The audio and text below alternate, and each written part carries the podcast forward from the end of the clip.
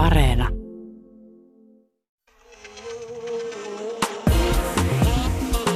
Yle Puhe ja Yle Areena. Naisasiatoimisto Kaartamo et Tapanainen.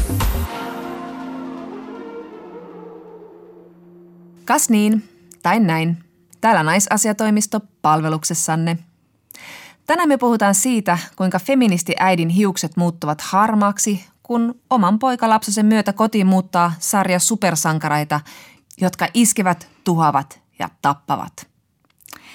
Studioon vieraaksemme saamme turkulaisen kirjoittajan ja opiskelijan Viitramin, jonka kanssa puhumme siitä, miten pandemia on lisännyt aasialaistaustaisiin naisiin kohdistuvaa rasismia ja miten palveluammatit myös osaltaan pitävät tällaista rasistista asetelmaa yllä. Iso feministi vastaa tänään kysymykseen siitä, mitä ajatella, jos vasta vuosien jälkeen ymmärtää, että se yksi lääkärillä käynti ei ollutkaan ihan ok. No niin. Jonna, nythän alkaa olla hirveän paljon juhlia, mitä olisi saatettu viettää. Eli kohta samaan aikaan erilaisia valmistujaisia, synttäreitä, tupantuliaisia, kaikenlaisia mitalijuhlia ja e-pillereiden 60-vuotisbileet. Töttörö, juhlavuosi. Ketä sä oot kutsumassa? No koko kylä ja vähän enemmänkin. Mitä siis e-pillerit ovat olleet sinun matkassasi aina Kauhajan Korppikylältä suureen kaupunkiin saakka? Ja tarpeeseen tuli. Kyllä, kyllä mä muistan, kun mä hain pillerit, niin mä tunsin itseni hyvin aikuiseksi naiseksi. Ja se tuntui jotenkin hämmentävältä, että tämmöinen vaan. Ja sit se hoitaa sen ehkäisyn. Ja se on ollut hämmentävä asia, se on ollut iso asia. Sen merkitys naisten tasa-arvolle ja naisten asemalle on ollut ihan vallankumouksellinen. Yhtäkkiä nainen on itse pystynyt helposti yhdellä pillerillä kontrolloimaan sitä, tuleeko raskaaksi vai eikö tule. Hmm. Kuule, kun mä olin nuori ja vielä kehittyvä feministi, niin mulla oli sellainen ajatus, että e-pilleri ei ole vapauttanut naista, vaan se on vapauttanut miehen vastuusta.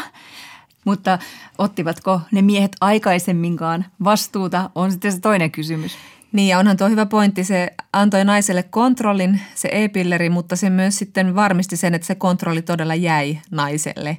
Eli nainenhan näistä ehkäisyasioista pääsääntöisesti huolehtii. Mm. Ekat e-pillerit hän tuli myyntiin vuonna 1960, eli Yhdysvalloissahan elintarvike- ja lääkevirasto hyväksyi tämän pillerin käytön ja siellä tätä asiaa oli ajanut tietenkin nainen, sairaanhoitaja, aktivisti ja seksuaalivalistaja Margaret Sangner. Liputuspäivä. Liputuspäivä hänelle, mutta totta kai tämä kehitys oli pelottavaa, että mitä?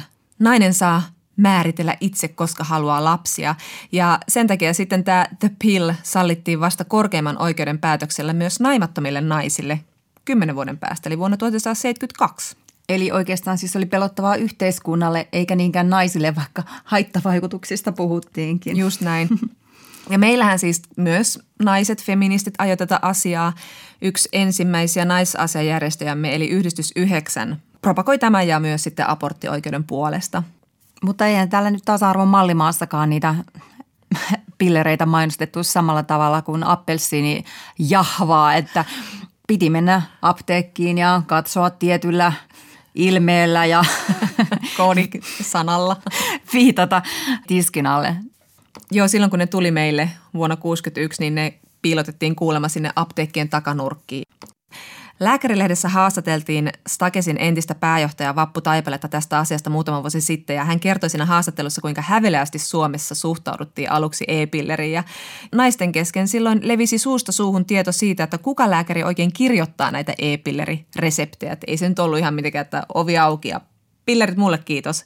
Mm. Tuolla noin ekat pillerit, niin ne oli hormonimääriltään todella hurjia ja silloin puhuttiin terveysvaikutuksista ja veritulpasta ja kaikista muusta mahdollisesta. Ja, ja Taipale sanoi, että naisten kesken vitsailtiin, että sen aiheuttamat haluttomuus ja ärtymys ja vuotohäiriöt, niin ne hoiti sen ehkäisy jo sinällään.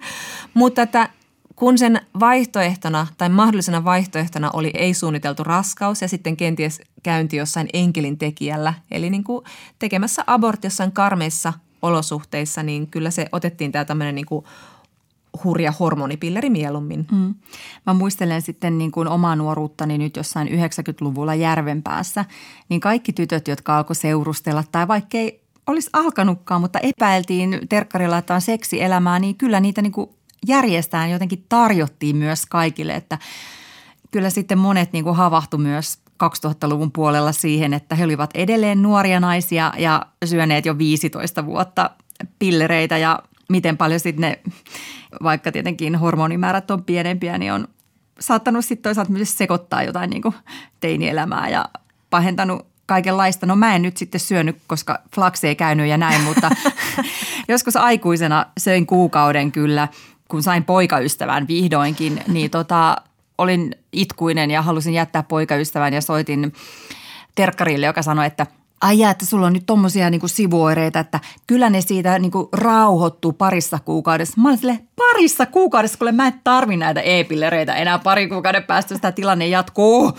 Sitten sä joo, no lopetetaan ne nyt sitten heti. Että ei niiden haittavaikutukset nyt ole ihan poistuneet vieläkään. Ei varmaankin, tästä on toki paljon keskusteltu. Mutta just toi, että niitä tarjottiin aika hyvellisesti, niin se taas oli seurausta siitä edistysaskeleesta, että Suomessa turvattiin ihan lailla ehkäisypalvelut. Eli siis kunnille tuli pakolliseksi tarjota ehkäisyneuvontaa ja palveluja, mutta toki että se jäi sitten kuntien itsensä vastuulle se, että miten niitä palveluja siellä tarjottiin, mutta joka tapauksessa. Hmm. No edelleen tai juuri tällä hetkellä niin ehkäisypalveluiden laatu on kuntien itsensä päätettävä asia. Eli just vaikka se, että tarjotaanko nuorille naisille maksutonta ehkäisyä. Vaikkakin meillä Suomessa THL, Terveyden ja hyvinvoinnin laitos sekä sosiaali- ja terveysministeriö on jo vuosia suositelleet, että ainakin alle 20-vuotiaille tarjottaisiin kunnissa ilmaista ehkäisyä. Niin, ja nyt tilanne on se, että Ylen artikkelin mukaan noin sata kuntaa Suomessa tarjoaa maksutonta ehkäisyä. Eli aika moni sieltä vielä uupuu. Vaikka siis vaikutus on kiistatta vain myönteinen. Mm. Esimerkiksi Helsingin yliopistossa on tutkittu tätä maksuttoman ehkäisyn ja sitten myös tämän niin kuin apteekista ilman ikärajaa saatavan jälkiehkäisyn saatavuuden vaikutuksia teiniraskauksiin. Niin lopputulos on ollut se, että niiden myötä teiniraskauksien määrät on ihan selkeästi vähentynyt. Mm. Mutta silti suurimmassa osassa kunnassa tämä ei ole ollut vielä niin kuin tärkeysjärjestyksessä siellä ykkösenä. Mm. Eli tämä, niin kuin tämä ehkäisypalvelujen tarjonta, niin se kyllä pistää nuoret meillä Suomessa aika lailla eriarvoiseen asemaan. Joo, mutta tämäkin asia on nyt ehkä nytkähtämässä eteenpäin, koska maksuton ehkäisy alle 25-vuotiaille, eli vielä useimmille nuorille, on Sanna Marinin hallitusohjelmassa, eli on sitten oikein luvattu tällaista valtakunnallista kokeilua, joka voisi sitten vakiintua pikkuhiljaa ihan tämmöiseksi käytännöksi, jos se osoittautuu hyväksi ja miksi muuksi se nyt voisi osoittautua. Niin.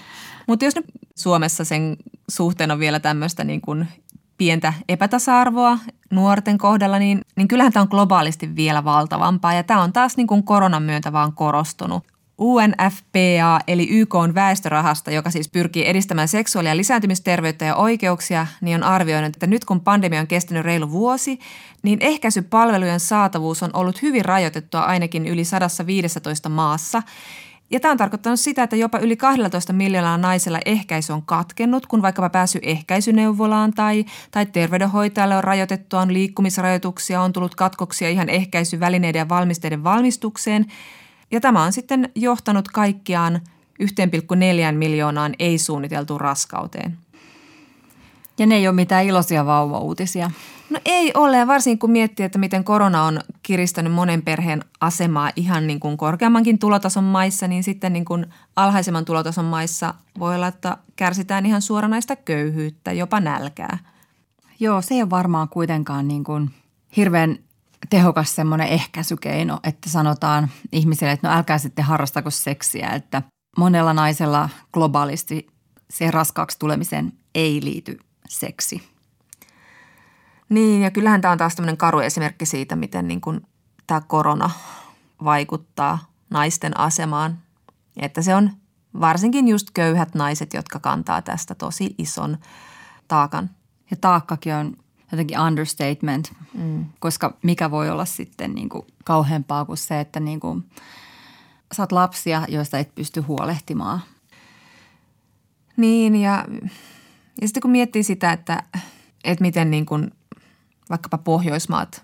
Pohjoismaat on aina ollut tämmöisissä seksuaaliterveysasioissa edelläkävijämaita maailmassa. Ja me olemme myös edelläkävijämaita, mitä tulee sukupuolten väliseen tasa-arvoon, niin kyllähän näillä asioilla on yhteys. Se, että naisella on itsemääräämisoikeus kehoonsa, niin se tarkoittaa, että hän pystyy määrittämään ja vaikuttamaan siihen omaan elämäänsä ihan eri tavalla. Omaan elämäänsä ja sitten toisaalta myös niihin elämiin, joita sieltä sitten syntyy.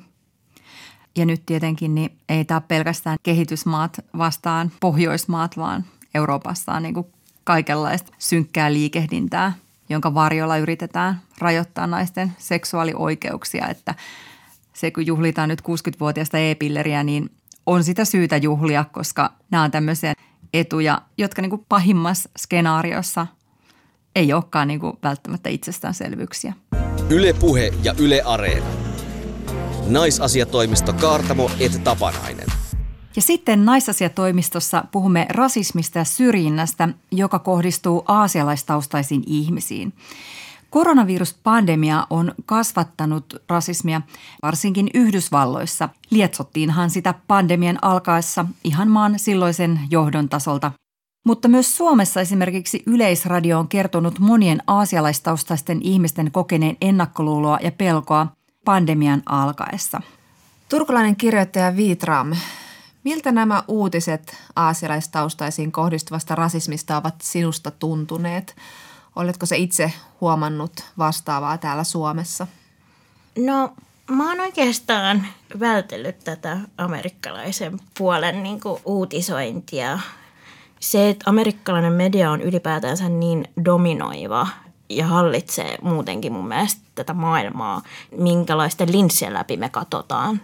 Mä en tarkoita sitä sillä, etteikö se vaikuttaisi tänne su, niin kuin jollain tavalla tai etteikö sieltä tulisi mitään hyvää tai tärkeää tietoa, mutta mä en vaan jaksa kuunnella koko ajan jatkuvalla syötöllä sellaista amerikkalaista perseilyä.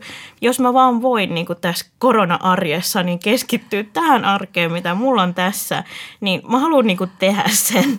En mä tiedä, ehkä mä oon sillä tavalla yrittänyt olla, olla vaan itsekäs Suojella itseäsi. Niin, suojella itseäni ja olla niinku kuormittamalla liikaa asioilla, mihin mä en niinku valitettavasti vaan voi tällä hetkellä mitään. Ehkä siinä on myös, ja sitten, että onko mä huomannut vastaavanlaista kokemusta sit liittyen pandemiaan, niin no mä oon niinku yliopisto-opiskelija, mä voin tehdä etänä töitä, niin en mä ole niinku sellaista päivittäistä uhkaa kokenut – mutta niin kuin muutaman kerran on tullut sellaisia tilanteita, että joku on luullut, että mä oon koronavirus ja sitten pelästynyt. Ja sitten silloin mulla tulee semmoinen reality check fiilis, että ai niin, että tällaista se ennakkoluulojen kohtaaminen onkin. Ei se ole kivaa, mutta mä jotenkin tunnistan myös sen, että mä oon myös aikuinen tällä hetkellä, että mä pystyisin puolustamaan itseäni ja ehkä jossain määrin mä myös tiedän jo enemmän, niin mä osaan suhtautua näihin asioihin eri tavalla. Hmm. Mitäs sitten lapsena? Öö, joo, no siis itse asiassa ehkä mua just huolettaa lapset tällä hetkellä enemmän. Lapsi ei luonnollisestikaan ehkä voi valita sitä sosiaalista piiriä. Et mä oon kokenut, että lapset on hyvin rasistisia toisilleen ja lapsena kun ei ymmärrä asioita, niin se niin tuntuu pelottavalta ja tuntuu, että että on niin oma vika, vaikka että se voi tuntua siltä. Että, että mä muistan kyllä silloin ekaluokalla ja sitten oliko, mä en muista oliko silloin just lintuinfluenssa, mutta sitten joku mun luokkalainen tyttö niin kuin syytti mua siitä ja sitten se oli mun mielestä tosi hämmentävää. Mutta mä voisin kuvitella, että tällaista on nyt tämän pandemian aikana, että niin kuin lapsien kesken tietenkään ei ymmärrä asioita, että, että sitten lapsena se kokemus on ihan erilainen ja myös niin kuin – tosi paljon raskaampi ja hämmentävämpi mitä aikuisena. Mm. Sä olit alkuvuodesta puhumassa vietnamilaistaustaisille suomalaisille rasismista. Tuliko siellä ilmi minkälaisia kokemuksia ja puhuitteko te pandemiasta tällä foorumilla? Mm, semmoinen eka kerta, kun kokoonnuttiin siellä foorumilla ja sovittiin, että niitä ei jaettaisi ulkopuolelle niitä asioita, mutta mä voin kertoa mun omasta, mitä mä oon sanonut, niin sitten mä loukkaan muiden yksityisyyttä, mutta mä oon jakanut ehkä nyt niin kuin mun oman elämän kohdalla niin kuin rasismin kokemukset ja tällaiset eri ikävaiheisiin. Tai sille, että just lapsuus, että silloin se oli ihan erilaista, että se oli pelottavaa ja tavallaan kuitenkin ties, mitä aikuiset puhuu ja mitä vaikka mun äiti ja vanhemmat koki tai millä, että millä tavalla mun vanhemmat sisarukset koki rasismia ja millä tavalla se kohdistui meihin, niin just semmoista, että mä vaikka pelkäsin tosi paljon, että, että joku tappaa mun äidin. Tai kun se oli tosi paljon töissä, jos ei se tullut ajoissa kotiin, niin sitten mä niinku pelkäsin tämmöisiä asioita. Ja sitten teini-ikäisenä, niin sitten se oli semmoista haukkumista ja teiniässä tietenkin on myös niinku tosi tärkeää semmoinen sosiaalinen status ja hyväksytyksi tuleminen, niin, niin mietti tuommoisia asioita ja niin kuin omaa ulkonäköä, että on vääränlainen ja haluaisi olla niin kuin vaikka valkoinen ja sitten siinä vaiheessa, kun mä aloin siirtyä työelämään, mä oon tehnyt siis teini-ikäisestä asti töitä. Marjan poimijana, mä oon ollut siivoojana, mä oon ollut puhelinmyyjänä, mä oon ollut ravintola-alalla vaikka missä töissä – niin siellä niin kuin huomaa sen aseman, miten kielipuute voi olla syy tulla hyväksi käytetyksi, koska ei tiedä omista oikeuksistaan. Et mä huomasin vaikka siivoajana, että eihän niinku kaikkien työntekijöiden niinku työehto-oikeudet toteudu. Tämmöisiä asioita ja sitten on itse niinku sit mennyt Finlexiin lukemaan jostain sopimuksista, käytännöistä ja sitten niinku ollut silleen, että hei, niinku, että ette tee oikein ja ollut tämmöinen ongelmatapaus siellä, niin, niin huomaa niin kuin tämmöisiä asioita. Suomalaiset on niin kuin muutenkin hiljaisia ja on kyllä suoraa rasismia, mutta että se tehdään sillä tavalla, että sitä ei pysty todistamaan. Että se on passiivista se rasismi, semmoista, että ei palkata tänne tämän tyyppistä työntekijää. Ja miten tuommoisia asioita voi todistaa, kun se voi sanoa helposti, että, että Aano, mutta oli niin kuin sua parempi hakija. Vitra, oletko huomannut, että rasismi olisi Suomessa sukupuolittunutta sillä lailla, että asialaistaustaiset naiset kokis enemmän syrjintää? No, huomannut ainakin kuvastossa, mitä on näkynyt, niin, niin kuin asialaisten naisten seksuaalisoiminen ja hyperseksuaalisointi ja tällaiset. Kyllä niin kuin asialaisilla miehillä on myös sellaiset omat haasteensa, että että just kuvataan semmoisina pieninä ja voimattomina ja mutta sitten totta kai myös aasialaisilla on myös se stereotypia, että ne on hirveän ahkeria ja hyviä koulussa ja tämmöistä, niin se on niinku ollut sitten kans etu, että on päässyt ehkä tekemään jotain. Yhdysvallat, joka on sulle nyt vähän niin kuin tyhjänä tauluna siellä, mm. niin siellähän on nyt ollut hyvin traaginen esimerkki tästä sukupuolittuneesta rasismista. Oli nämä Atlantan tapahtumat – kun nuori aseistautunut mies murhasi kuusi aasialaistaustaista naista kylpylä- ja hieronta laitoksissa. Pystytkö arvailemaan, mistä tämä aasialaistaustaisiin naisiin kohdistuva viha tässä kohtaa maailmaa voisi johtua? Mm, yleisesti niin ensimmäisenä mulla tulee mieleen, että me eletään länsimaalaisen miehen kolonialisoimassa, valloittamassa ja rakentamassa maailmassa – ja tässä maailmassa on arvotettu hierarkisesti eri ihmisryhmiä tietynlaisen seksuaalisuuden perusteella. Että et se seksuaalinen puoli, että millä tavalla asetetaan hierarkisesti, niin se mun mielestä korostuu tässä.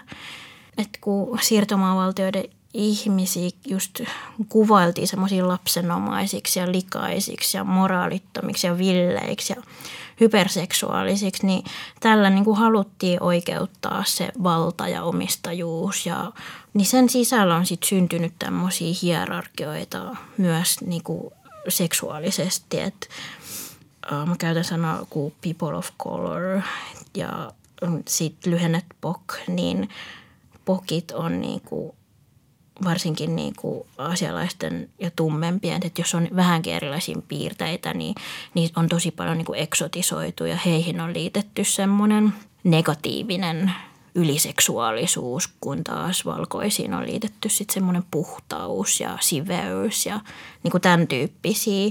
Ja sitten siellä on vielä eri hierarkiat niin kuin miesten keskellä myös. että valkoisen miehen mun mielestä semmoinen – ja tämän yhden tietyn mahtavan valkoisen mies stereotypian tai tämmöisen niin kuin hahmon seksuaalisuus on niin kuin kaikista mahtavin, että hän saa kaiken ja hän voi harrastaa niin paljon seksiä kaikkien kanssa kuin vaan haluaa. Kun taas esimerkiksi mustiin ja ruskeisiin miehiin liitetty kans hyperseksuaalisointiin, mutta se on niin kuin negatiivista, koska he tulee raiskaa valkoiset naiset. Ja samassa hierarkiassa siellä pohjalla sitten nämä syrjäytyneet miehet, jotka ei niinku pärjää siinä miesten välisessä seksuaalisessa tai semmoisessa kilpailussa, niin sitten heidät on niinku asetettu kans sinne alas ja sitten siellä syntyy jotain seksuaalista turhautumista ja vihaa ja niinku tämmöistä ajattelua.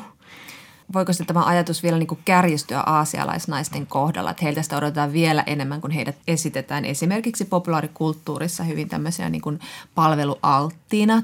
Esimerkiksi Hesarissa siteerattiin NBC TV-yhtiön haastattelemaa professori Russell Jeungia, joka sanoi, että hänen mielestään nämä viharikokset kohdistuu juuri naisiin, koska tämä stereotypia on niin vahva – ja, ja sitten sen takia ehkä niin kuin nämä aasialaiset naiset mielletään vähän helpommiksi kohteiksi, että ei tule sitä vastarintaa. Joo, että mulla oli just toi sama ajatus, että se on helppo kohde. Ja sitten se on myös semmoinen kohde, mikä ei välttämättä herätä yhtä lailla tunteita tai moraalista paniikkia, kuin jos vaikka verrattaisiin valkoisen keskiluokkaisen perheen tyttölapseen kohdistuvaa väkivaltaa. Se ei herätä yhtä paljon tunteita. Ja sitten tämä stereotypia on olemassa oleva kun me mietitään niin kuin millaisessa työssä länsimaissa aasialaiset naiset on yleensä, niin he tekevät yleensä sellaista aspatyötä ja ruumillistyötä, niin semmoisessa työssä pitää olla nöyristelevä ja ystävällinen ja anteeksi pyytelevä. Niin totta kai se niin kuin myös pitää yllä sitä omaa stereotypiaan, kun näillä ihmisillä on mahdollisuus tehdä tavallaan niin kuin muuta koska pitää jotenkin pärjätä elämässä, niin tekee sitä, mitä sillä hetkellä ja niillä niin kuin annetuilla eväillä voi tehdä. Niin matalapalkkaiset palveluammatit. Jep, että se kertoo just siitä rakenteista, että niin kuin siitä maailmasta, missä me ollaan. Mm. Ja aspatyössä ei voi puolustaa itseään, että myös tämmöistä luokkaeroista myös, että ainakin silloin kun mä itse teen aspatyötä, niin silloin sain niin kuin sitä paskaa niskaa ja ottaa syyt niskaa ja niin kuin, ei siinä ole varaa mihinkään itsekunnioitukseen. Ja niin kuin asiakas on aina oikeassa ja sitten ne tulee purkaa sitä meihin ja se on vaan nieltävä, vaikka itse en aina sitä tehnyt. mutta niin kuin, mä tiedän, että muut sieltä sitä paremmin kuin mä, mutta sitten niin itse on tämmöinen vastarintaa antaa. Niin Mm. Mutta et jotenkin, että se stereotypia on, niinku, on jotenkin sille itseään vahvistava jotenkin. Mm. Just näin. Ja niin kuin, vaikka pelkästään Helsingissä, niin missä paikoista näkee vietnamilaisia, mm. niin se on ravintoloissa tai kauneushoitolassa tai tämän tyyppisissä paikoissa. Kirjoittaja Viitraama ja vastarana kiske. Miten sitten aasialaisuuden kuvaukset vaikka suomalaisessa populaarikulttuurissa – ei tässä nyt ole hirveästi aikaa, kun meillä on ollut Norikoshouta ja putouksessa sketsihahmoa. Miten niin kuin tällaiset aasialaisnaisten kuvaukset sun mielestä vaikuttaa asenteisiin? Vaikuttaako ne ja mi- miten sä niin itse olet niitä kattonut? Mun täytyy sanoa, että, että mä en tiedä, koska mä oon itse ollut semmoinen vähän semmoinen, yrittänyt just semmoisen huumorin kautta – saada hyväksyntää, niin sitten ehkä ottanut tuommoiset asiat jotenkin itse ironisesti ja vasta 22-vuotiaana, kun mä löysin sosiologian pariin, niin silloin mä aloin vasta löytää sanoja ja ymmärtää, että tämä ei ole ok. Ja, ja sitten siitä seurasi semmoinen muutaman vuoden raivo ja viha ja myös ihan hirveästi häpeää siitä, että että on raivostunut, ollut silleen, että hei, tämä on nyt ongelma. Ja sitten ehkä noista niin kuin representaatioista, eli näistä mielikuvista, niin niistä mä niin kuin ymmärsin vasta sitten, kun mä luin Ruskeat tytöt kokoelman ja sitten on Roxana Gain Bad Feminist, niin silloin mä niin kuin aloin myös ymmärtää näitä teemoja. Ja mä aloin tietää intersektionaalisesta feminismistä, mä aloin lukea siitä enemmän ja silloin mä vasta löysin niin kuin sanoja ja silloin niin kuin tuntui, että kaikki mitä mä olin kyllä havainnut maailmasta, niin sitten niistä tuli semmoisia, että hei, että joku on oikeasti täällä on sanakin ja täällä on niin kuin, että mä en ole kuvitellut kaikkea ja niin kuin se oli semmoista vaikuttavaa aikaa mulle siinä 20 alussa just. Niin, lukemalla löytää sanoja. Ja tunteita. Joo, ihan hirveästi. Onneksi ei ole viime aikoina ollut tuommoista, mutta Puhutaan vielä pikkusen tota syrjinnästä ja luokasta. Sä oot itse kirjoittanut syrjinnän ja rasismin kokemuksista esimerkiksi peruskoulussa Turussa ja toisaalta palatessa opiskelemaan Turkuun sosiaalitieteiden laitokselle. Oliko niin, että sun vuosikurssilla sä olit ainoa, joka ei ollut valkoisen kantasuomalaisen näköinen? joo, se on totta. Että et mä oon tosiaan meidän vuosikurssilla ainoa. Niin minkä takia yliopisto-opiskelijoissa on sitten niin paljon vähemmän pokkeja? Mä luulen, että siihen on monta syytä. Jos ei saa semmoista kannustusta ja semmoista, hei, että tämähän voisi olla mun mahdollisuus. Ei mulla kotona mun vanhemmilla ollut aikaa keskittyä tekemään munkaan läksyjä tai että ei meillä ollut kotona silleen kirjoja tai että jossain vaiheessa mä itse sitten aloin vaan käydä kirjastossa sen. ja sitten mä huomasin, että Aa, mun suomen kieli parantui tästä ja se on tosi paljon asioita, mitä niin tämmöisiä rakenteellisia, että ei välttämättä saa sitä tukea koulussa. Tai mä mietin sitä vaikka esimerkiksi, että mun opo oli silleen, että mä nyt niin kuin yritän ottaa kuuta taivaalta, jos mä haluan lukioa Helsinkiin ja tämän tyyppistä. En mä tiedä, ehkä sitten ohjataan helpommin just ammattikorkeakouluun tai amikseen. Että Vielä lopuksi voisi olla kiva kuulla Viitram sulta, että mitä sä ajattelet sitten, kun sanoit löytäneesi intersektionaalisen feminismin aikoina ja se sanotti sulle paljon asioita, niin huomioiko se tarpeeksi aasialaistaustaisten naisten asioita? Mitä siellä agendalla pitäisi olla, että kaikki otettaisiin mukaan? jos mä mietin suomalaista feministiyhteisöä ja kyllä mä oon niin kuin tutustunut semmoisiin niin fiksuihin naisiin, joiden kanssa on niin kuin keskustellut. Ja jos mä mietin vaikka mun uraa, niin no, ruskeat tytöt kautta mä oon niin kuin päässyt tekemään. Ehkä se on just sen takia vähän, kun on tää niin kuin mallivähemmistö, niin kuin vietnamilainen kulttuuri, niin se on sitä niin kuin hyvin ahkeraa ja sinnikkyyttä. Ja kyllä mä oon niin kuin omaksunut semmoisen, niin kuin, mutta se on ollut myös tosi armotonta, että ne ihmiset itsekin siellä on ihan väsyneitä. Tai jotenkin silleen, että niin kuin esimerkiksi Suomessa, niin jotenkin ehkä vietnamilaisilla on ollut helpompi just sopeutua, niin kuin, koska ne kulttuurit tavallaan sopii tai että se on niin kuin hyväksyttävämpää Suomeen, kun tulee tämmöinen yhteisö, joka tai ihmisryhmä, joka tekee hiljaa kiltisti töitä eikä sano mitään, niin just se hiljaisuus ehkä siinä, että, että on ollut aika semmoisia, että, että keskitytään vaan omiin asioihin enemmän, koska asialaisiin niin kuin yhdistetään tosi paljon just tätä ahkeruutta ja että he on hyvin työllistyviä ja näin. Sitten ajatellaan, niin ehkä vähätellään just sitä rasismin kokemusta ja mitä kaikkea on, niin se on ollut niinku peruste vähätellä, koska se, he ovat pärjänneet. Ja sitten samaan aikaan aasialaiset mallivähemmistönä stereotypia on myös oikeutus asettaa muut etniset ryhmät alemmas, että ne on huonompia, ne, että nyt ottakaa malli heistä. Että se on niinku, ruokkii toistensa tai ylläpitää toisen vähemmistöryhmään kohtaamaan rasismia. Että vaikka mä oon avannut suuta ja mä vaikutan hirveän hankalalta ihmiseltä, niin kyllä mä oon aika usein vaan hiljaa.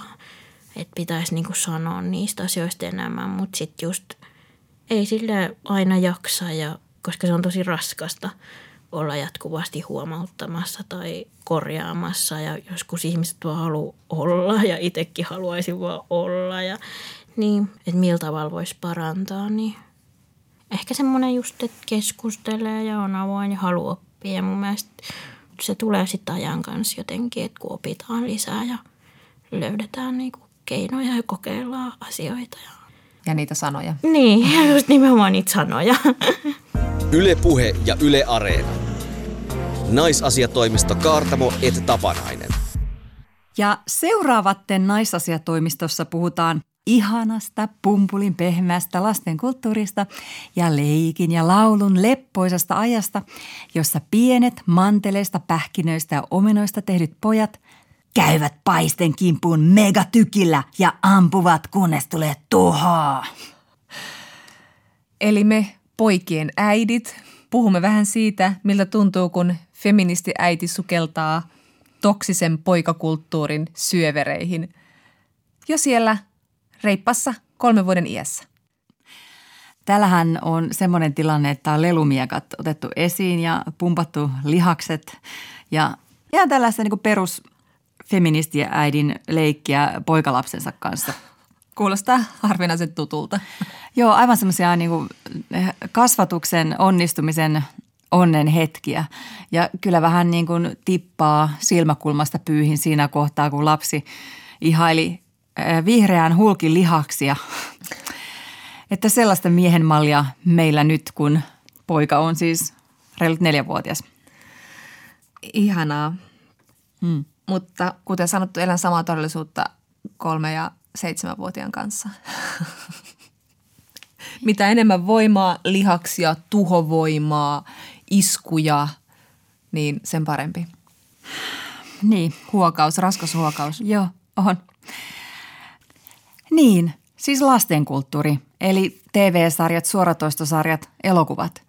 Niin mä oon alkanut tässä vähän epäilemään, että ne on jonkun mega superpahis hirviön luomaa, koska se on justiin tota, mm. taistellaan, ammutaan, miekkaillaan, tuhotaan. Räiskistä vaan. Niin, jotenkin semmoinen outo tarinallisuus puuttuu. Että se on lähinnä sitä semmoista valtavaa taistelua. Kaikki kilpistyy siihen pahiksen voittamiseen, tappamiseen, puhutaan kuolemisesta myöskin. Niin se on jotenkin tämmöisen niin kuin 80-luvun hitaiden lastensarjojen kanssa kasvaneelle. Että tämä on liian nopeatakin mulle joka tapauksessa. Niin. Tyyli, missä on Mikko Mallikas ja Hiisi, joka söi omenoita? Mutta näähän on ihan siis klassisia nämä supersankarihahmot. Supermies, teräsmies, hulkmies, megamies. Että niin kuin, näähän on niin kuin näitä ihan samoja hahmoja, mutta ne on niin kuin elää ja tuhoaa edelleen pahiksia jotka yrittää tuhota maapallon, että ei ole tullut sellaista variaatiota, että olisi tietysti, laboratoriossa joku supermies, joka pelastaisi maailman laskemalla tai hiilineutraaleja ratkaisuja, vaan räiskis ja tuho, padam. Joo, ja siinä mielessä kun miettii, että me koko ajan niin eletään tämmöisessä tiedostavammassa maailmassa, niin miksi nämä, nämä ei muutu? Että kyllähän, vaikka mä nyt sanoin näistä hitaista sarjoista 80-luvulla, niin kyllähän me ollaan totuttu siihen vaikka Akuankoissa ja Tomia, Tomissa ja Jerryssä ja muissa, että siellä niin kuin oikeasti kaikki ratkotaan väkivallalla, pamotetaan toista päähän ja, ja niin kuin koko ajan sattuu ja tapahtuu. Tulee ihan kipeätä, kun katsoo niitä, mutta tämä ei ole hirveästi nytkähtänyt eteenpäin, vaikka ehkä niin kuin elokuvissa muuten on moninaistunut. Niin. Lasten elokuvissa puhutaan tunteista ja ehkä moninaistuu poikienkin roolit, mutta jotenkin tämä perus TV-sarjakuvasto on aika syvällä samanlaista. Niin ja sitten vaikka on myös tämmöisiä niin kuin tietenkin paljon enemmän nyt supersankrityttöjä Frozenin Elsa ja kumppanit ja Vajana ja näin, niin kyllä niissäkin on väkivalta, että siellä ammutaan ja taistellaan ja kamppaillaan ja miekkaillaan ja tuhotaan ja käytetään aseita. Mm, kyllä. Ja nyt tietenkin niin kuin, jokainenhan tässä voi niin kuin omassa elämässään säännöstellä näitä omia supersankareita, mutta vaan johonkin tiettyyn pisteeseen asti, koska meillä esimerkiksi on niin kuin aika säästeliästi yritetty katsoa. Toki on tullut kaikenlaisia pikkumokia, vaikka koulta lohikäärmeesi tai saapasjalkakissan tai Ninjagon kanssa. Mutta, mutta et suurin osa niistä supersankareista ja näistä niin kuin malleista tulee sieltä päiväkodista ja kavereilta, että, että niin kuin oppii tyypit. Että meillä tulee joka päivä kotiin joku uusi supersankari. Nyt tuli Black Panther. Mm-hmm. Että, että vaikkei niin kattoisi niin näitä sarjoja, niin on kuule, on vappupallot, siellä niitä kuule on seittiä heittämässä, yllätyslelut pääsiäismunissa ja hampurilaisravintolan äh, Kid Surpriseista tulee yhtäkkiäkin Transformer.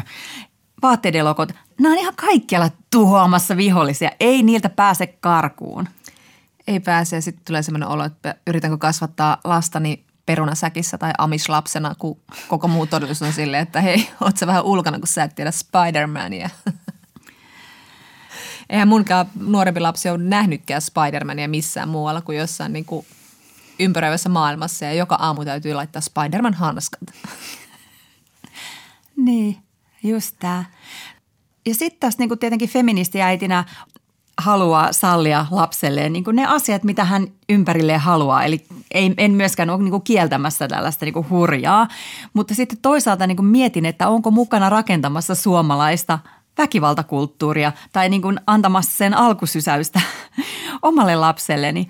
Että niin kuin huolestuttaa se, että, että mitä tässä seuraa. Huomataanko meillä joskus tulevaisuudessa, että jo ihan pienille lapsille tota, suunnattu kuvasto on sitten oikeastaan sen kaiken pahan alku ja juuri, että täältä nousee tämä toksinen maskuliinisuus, koulukiusaaminen, ilkeily ja tämmöinen poikien välinen eh, ikävä niin sanottu huumori – niin se on vaikea sanoa, että mikä on semmoista niin kuin moraalista paniikkia, että nyt tuolla on väkivalta tuossa lasten ohjelmassa, eli lapsestani kasvaa väkivaltainen, tai hän on osa tämmöistä väkivaltakulttuuria, mutta, mutta kyllä tulee semmoinen olo, että ei se nyt, kyllä se nyt aika hyvin tukee kuitenkin sitä kulttuuria, ettei se sitä ainakaan kauheasti murra.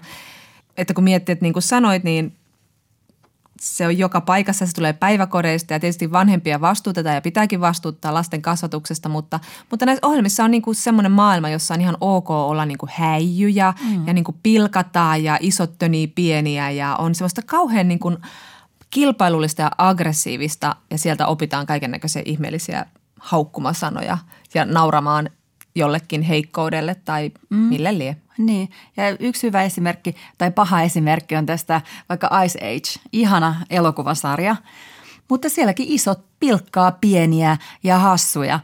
Oma lapsi oppi sieltä ekan haukkumasanansa, nääliö.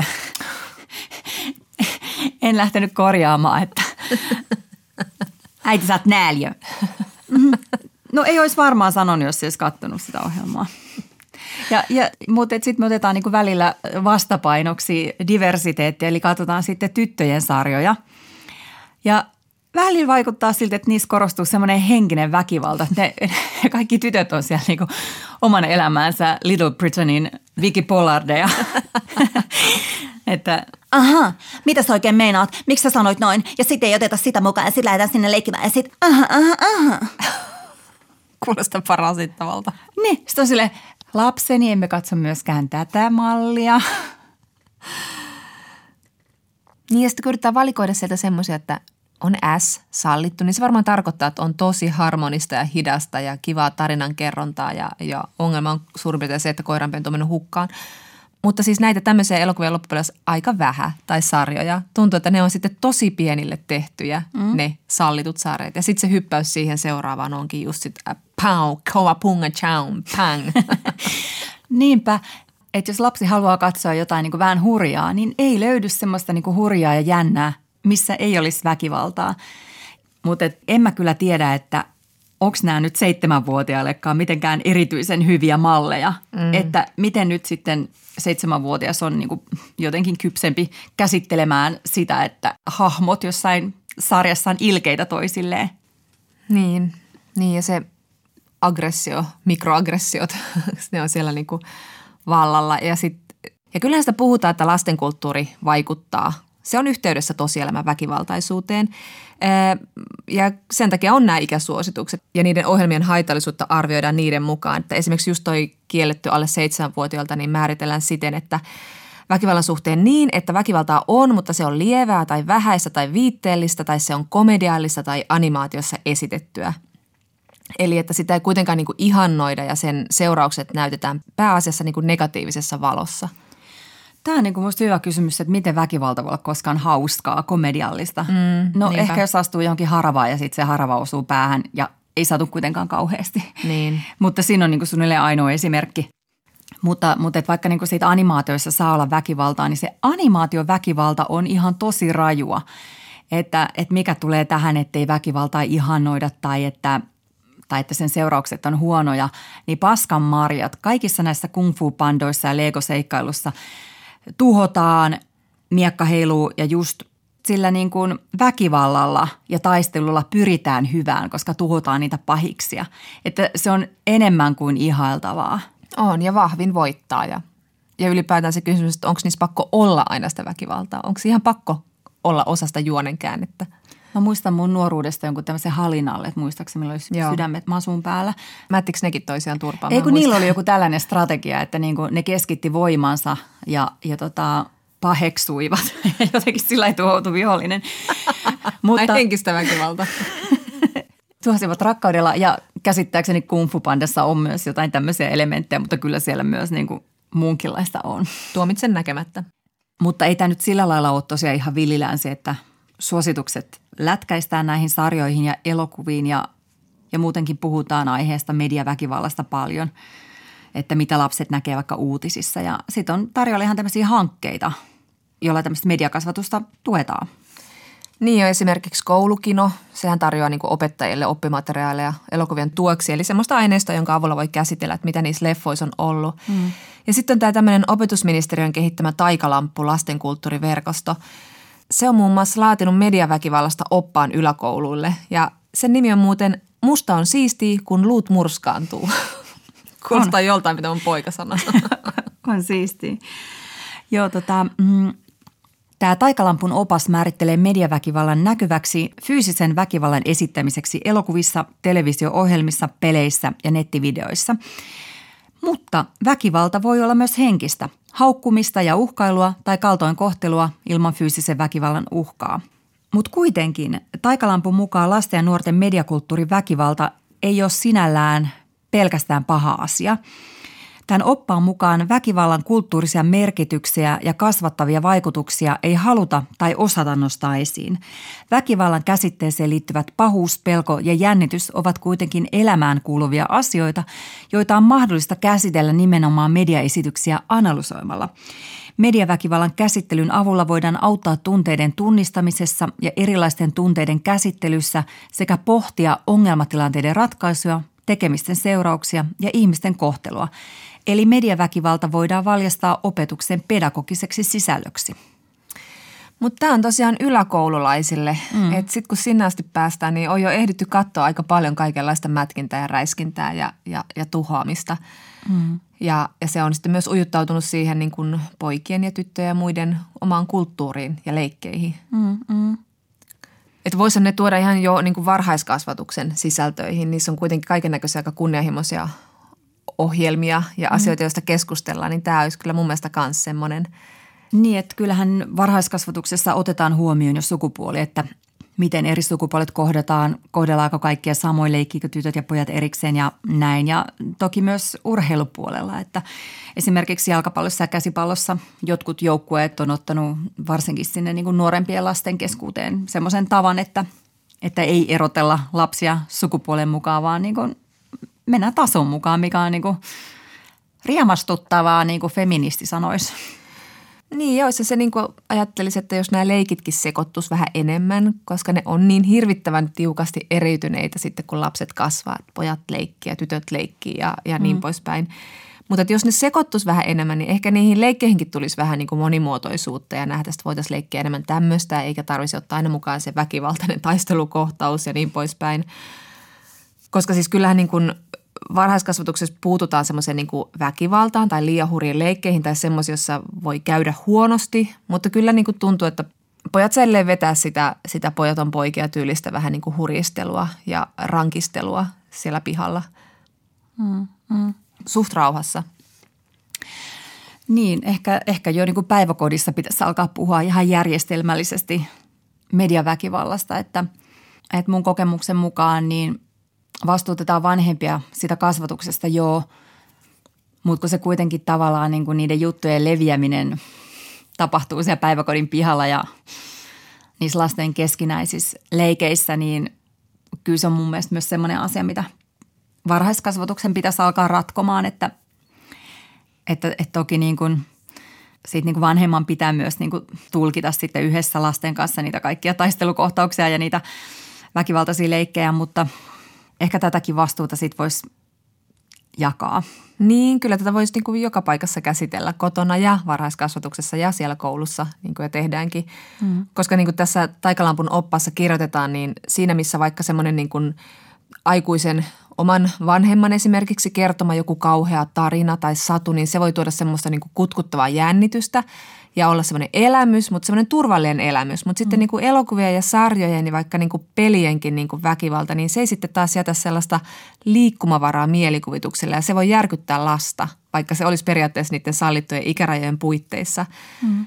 Ja kun sitä tavaraa tosiaan tulee vastaan ihan yllättäen ihan missä tahansa, mm. eikä välttämättä siinä ole aina se aikuinen kertomassa, että niin tässä nyt on tämmöinen tilanne, mutta mm, mm. Ja sitten meille aikuisille on niin itsestään selvää, että elokuvissa ja sarjoissa väkivalta on niin sanotusti leikkiä. Niin siitä helposti jotenkin niin kuvittelee, että niin lapsi ymmärtää sen myös, että et ei, kyllä nyt pitää kertoa sitten, että mitkä on niin todellisen väkivallan niin syyt ja seuraukset. Niin. Ja sitten aika usein sitä vaan niin lapsi katselee siinä sohvalla jotain ja itse puhastelee samalla jotain muuta, niin tulee vähän että ai pitääkö tässä alkaa nyt vähän niin kuin tulkitseen, kuvatulkkaamaan kaikkia niitä tapahtumia siellä. Mm. Tai tulkitsemaan niitä tapahtumia siinä lapsen kanssa vähän aktiivisemmin. Mm-mm. Tämän taikalampun oppaan mukaan niin kuin se, ehkä se kauhuskenaario on sitten se, että että jos lapsi uppoutuu tämmöiseen niin kuin väkivaltaiseen kuvastoon, niin se saattaa alkaa kuvittelemaan, että väkivalta on ainoa ratkaisu ongelmiin ja kyllä se tosiaan niin kuin aika monessa sarjassa on. Ja edelleen tietenkin vanhempien pitää niin kuin seurata sitä, että mitä ne sieltä niin kuin telekkarista katsoo, mutta silti täytyy sanoa, että oma lapsen kohdalla on myös niin kuin huomattavaa, miten niin kuin tämmöinen väkivaltainen leikki on alkanut jo näiden ohjelmien selostuksista. Mm. Ja täytyy kyllä myös sanoa, että ei mun lähipiirin tytöt leiki samalla tavalla rajusti. Ja kyllä tässä nyt täytyy ottaa huomioon se, että ehkä just siksi, kun ne ei katso niitä ohjelmia – Mm. Vaan ne katsoo Vicky Pollardia, joka on silleen täällä tuttana, eli mene tonne ja mä en tiedä yhtään sit, miksi sä vedit mun piirtelö, hä? No joo, mutta kyllä se, niinku se väkivalta on myös hiipynyt sinne niinku tyttöjenkin tai tytöille suunnattuihin ohjelmiin, että siellä tytötkin mätkii ja tyttösupersankarit mätkii ja niin poispäin, mutta kyllä ne pojat sitten tekee sitä kuitenkin enemmän mm, edelleen. Mm, mm, mm. Tästä on kirjoittanut esimerkiksi Kids Screen, joka on tällainen kanadalaisperusteinen kansainvälinen media lastenkulttuurin kanssa työskenteleville ammattilaisille ja sen artikkelin mukaan pojille suunnatuissa ohjelmissa yli 60 prosenttia väkivallan tekijöistä on poikia ja myös niin sanotuissa sukupuolineutraaleimmissa sarjoissa pojat on tyttöjä useammin väkivaltaisia ja rikollisia. Ja sitten kasvain myös näiden sarjojen rodullistetut hahmot on valkoisia väkivaltaisempia ja ilmaisivat enemmän vihaa kuin muita tunteita – Mm, mm. Tämmöinen maailma niissä. Joo. Kidscreenin mukaan ylipäätänsä tyypillinen telkkarin hahmo on terve heteromies, jolla on tendenssi väkivaltaisuuteen. Ja koska lastenohjelmat noudattaa tätä samaa terve heteromiesmallia, niin se voi sitten osaltaan vahvistaa Kidscreenin mukaan homofobiaa ja työntää poikia sinne toksiseen boksiin, jossa, jossa miehen pitää olla vahva, lihaksikas ja hetero. Mm. Man Hulk, yeah! Joo, ja eikä se tyttöjenkään kuva nyt kovin ole siitä hyvin klassisesta, kauniista, valkoisesta sankaritar-tyypistä muuttunut. Mm. Mutta niistä tytöistä on kuitenkin tullut näissä sarjoissa enemmän toimijoita. Mm. Että ei siellä enää pelkästään muina prinsessoina odoteta tajukankalla, että joku prinssi tulee suutelemaan ilman suostumusta – ja kun näistä tytöistä on tullut tämmöisiä toiminnallisempia ja niin kuin enemmän sankarihahmo-tyyppisiä, niin se on vaikuttanut poikiin. Ahaa, ihanaa. Joo, joo. joo. Lastenkulttuuria tutkinut folkloristiikan dosentti Anna Anttila huomasi reilun kymmenen vuoden takaisessa väikkärissään, että tämä 1990-luvun girl power liikehdintä, eli siis tämä Spicer juttu, chika chik, että täältä tullaan ja me emme suostu vaikenemaan ja olemme tyttömäisiä juuri sillä tavalla kuin haluamme. Ja tämä, tämä tyttöjen voimaantuminen muutti poikien suhtautumista tyttöihin kunnioittavammaksi. Mä jututin Annalaa, joka sanoi, että hänen tutkimuksessaan pientenkin poikien puhekulttuuri oli tyttöjä tyttömäisyyttä arvostavampaa, eikä esimerkiksi ihastuksen kohteesta koskaan puhuttu kiusotellen tai ihastuksia kiusattu, että tällainen niin kuin aikuisten rakkaudesta se hevonen hevonenkin potkii väkivallan oikeuttamisshitti puuttui kokonaan. Musta toi kuulostaa ihan mahtavalta. Itse asiassa kun mä mietin mun, mun kohta seitsemänvuotiaasta, niin hän ihan niin kuin tyynesti kertoo, että ketkä on nyt kertonut olevansa ihastuneita häneen ja, ja niin kuin raportoi siellä, mitä esikoulun pihalla on kerrottu. Ja yleensä tytöt ovat olleet kyllä ne, jotka kertovat, kuka on ihastunut kehen, mutta siellä lasketaan hyvin tyytyväisenä. No se on ihastunut muuhun. Joo, eli pojista tuli niin kuin lempeämpiä myös tämmöistä niin kuin tunneilmaisua kohtaan. Ja Annalla sanoi, että ennen tätä niin kuin 90-luvun girl power-juttua, niin alakoululaisen pojan oli häpeällistä joutua tytön viereen vaikka istumaan. Tai, tai jos tytön ja pojan vaatteet naulakossa kosketti toisiaan, niin ihan hirveätä tyttöbasilleja. Aivan, no toi on kyllä, toi on ihan totta kyllä, toi on muuttunut. Se ei ole enää niin radikaali se tyttöbakteerijuttu. Tai edes poika. Tai edes poika, että vaikka ne leikit onkin edelleen aika eriytyneitä siellä varhaiskasvatuksessa ja koulun pihoilla, niin, niin tämmöiset asiat on ehkä muuttunut kuitenkin. Joo, joo. Eli Anttila summaa tämän niin, että kun tytöstä tuli näkyviä toimijoita ja sukupuoliero kaventui, niin tytöt sai sen mukaan sitten arvonnousua myös poikien silmissä. Ne nousivat objektista subjektiksi. Ja sitten mikä parasta tai tosi hyvää, niin ne kaikki tyttömäisyydetkään eivät ole enää niin halveksuttavia asioita. Aivan. Niin ja vaikka sitä itse katsoo vähän kriittisesti, että jaa, jaa, tuolla nyt toi kiintiötyttö tässä porukassa, niin se on kuitenkin se, se on siellä. Se ei ole pelastettavana, se ei ole se, joka vikisee ja pelkää, vaan se on se yksi, yksi ihan niin kuin tasaveroinen toimija niissä. Hmm. Eli siis miten tätä kehitystä voisi vahvistaa, että, että me voitaisiin luoda jotenkin uudenlaista poikakulttuuria, luoda jotain boypoveria, jossa se väkivalta tai semmoinen kauhean kilpailullinen meininki ei aina olisi siellä ytimessä. Niin, tai semmoinen nälviminen. Niin. No ehkä toi niinku poikapoveri on niinku tässä olennaisessa asemassa tai sen niinku uudelleen määrittely. Sama tutkija Anna Anttila kirjoittaa aiheesta ihanasti Kuporen eli kulttuuripoliittista tutkimusta toteuttavan tutkimuskeskuksen blogissa näin – Media voisi kohdistaa poikiin jonkinlaisen kiltteyttä korostavan poikaenergia-intervention. Kuten tyttöenergia, sekin voisi olla tosi kivaa. Mitsu-ilmiön jälkeisessä hengessä uusi poikaenergia voisi kasvaa ja laajentaa maskuliinisuuksiin lisää kiltteyttä, empaattisuutta ja sivistystä. Homeiset rakenteet purettaisiin ja tuuletettaisiin koko rakennus. Vähitellen maailma asettuisi Mitsu-vallankumouksen jälkeiseen uuteen järjestykseen. Taiteen ja kulttuurialan sisäänrakennettu empatia kohentuisi ja työyhteisön jäsenten kunnioitus ja arvostus lisääntyisivät. Olisimme kaikki kiltimpiä toisillemme. Mä rakastan tämmöistä isoa visiointia, koska täytyy myös osata kuvitella, että voi jotenkin järjestää maailmaa siihen suuntaan. Mm. Eikä tämä ole mikään mahdoton ajatus, mikään mahdoton tavoite. Mm. Ja kun tällaista nyt sitten maalaillaan, niin miten sitä nyt sitten voisi itse alkaa kotona rakentaa sitä uutta poikakulttuuria? Pitääkö mun tehdä jotain? Sä teet jo tarpeeksi, Jonna, mä, sä teet. Mä sanon noin itselleni joka päivä. Mutta kai tässä nyt ainakin se voi tehdä, että voi vaatia niinku parempia sisältöjä lastenkulttuurin tekijöiltä. Ja ehkä tukee itsekin niitä parempia sisältöjä sekä elokuvissa että suoratoistopalveluissa. Niin. Pitäisi vaan niinku olla sellainen liikehdintä, että kaikki muuttaisi samaan aikaan. Hmm. Vaatisi samaan aikaan vähän toisenlaisia sisältöjä. Tutkija Anna Anttilakin antaa tässä vanhemmille sen verran siimaa, että hänen mielestään perhe on vain yksi osa sitä lasten kulttuuria, jossa kaikkein parhaita asiantuntijoita ovat itse asiassa lapset. Ja Anttila siteeraa omaa proffaansa Lea Virtasta, joka joskus 70-luvulla sanoi, että pojan miehenmalli voi olla oma isä, mutta hän ei ole se, joka pihalla kaatuu tahallaan tyttöjen hyppynaruun ja näyttää, miten kuuluu olla poika. Ja Anttila sanoo, että nämä tavat olla poika varmasti muuttuvat koko ajan. Ja jos kannustusta siihen kiltimpään poikakulttuuriin tulee monelta eri taholta, muutos on nopeampaa ja syvempää. Saarnaat kuorolle. Uppauku kuuma veitsi voihin. Amen. Ylepuhe ja Yle Areena. Naisasiatoimisto Kaartamo et Tapanainen. Ja kas näin, olemme viilettäneet nestemäisen silmänrajaustussin nopeudella osuuteemme Älä kysy feministiltä, jos haluat tietää miltä mikrobladin tuntuu. Tällä kertaa kysymyksen on lähettänyt Ronja. Joskus nuorena olin mieslääkärin tutkittavana. Hän ei sinänsä tehnyt mitään rajoja ylittävää, mutta silti jäi epämukava olo.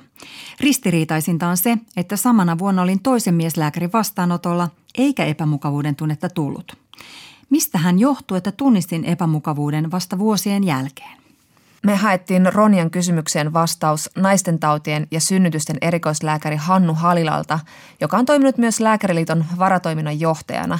Ja Hannu Halila sanoo, että ensinnäkin on tietenkin ikävä kuulla, että lääkärissä käynti on aiheuttanut Ronjalle epämukavuutta, jonka hän on sitten tunnistanut vasta paljon myöhemmin. Ja Halila on tietysti iloinen, että hänellä on ollut vertailukohtia, parempiakin kokemuksia, eli tällaisia käyntejä, joissa tämmöisiä epämukavia tunteita ei ole herännyt.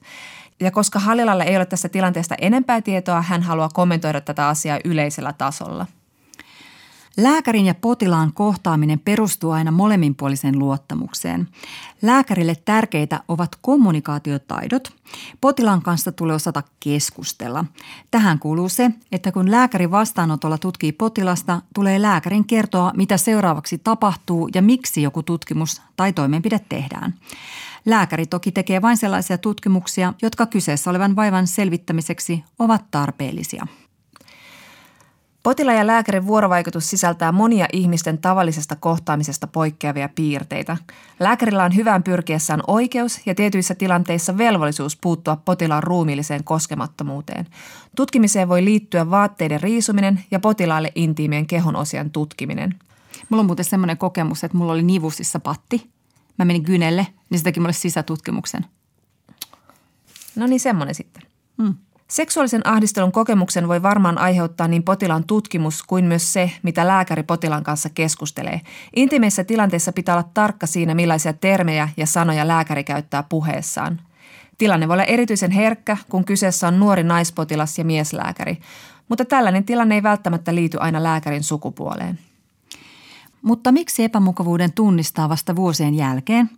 Halilan mukaan on mahdollista, että jotkut muut elämäntapahtumat ovat aiheuttaneet sen, että tuon epämukavuuden tunteen on tunnistanut vasta paljon myöhemmin. Halila toivookin, että Ronjalla on jatkossa myönteisiä kokemuksia lääkärin vastaanotolla käymisestä. Ja siinä kaikki tältä kuukautiskierrolta. Ensi viikolla vieraksemme saapuu kirjailija Tiina Tuppurainen. Hänen kanssaan puhumme siitä, onko suomalainen valkoinen heteronormatiivinen kirjallisuus viimeinkin saamassa enemmän sateenkaaren sävyjä. Nyt näkemiin. Näkemiin. Ylepuhe ja Yle Areena. Naisasiatoimisto Kaartamo et Tapanainen.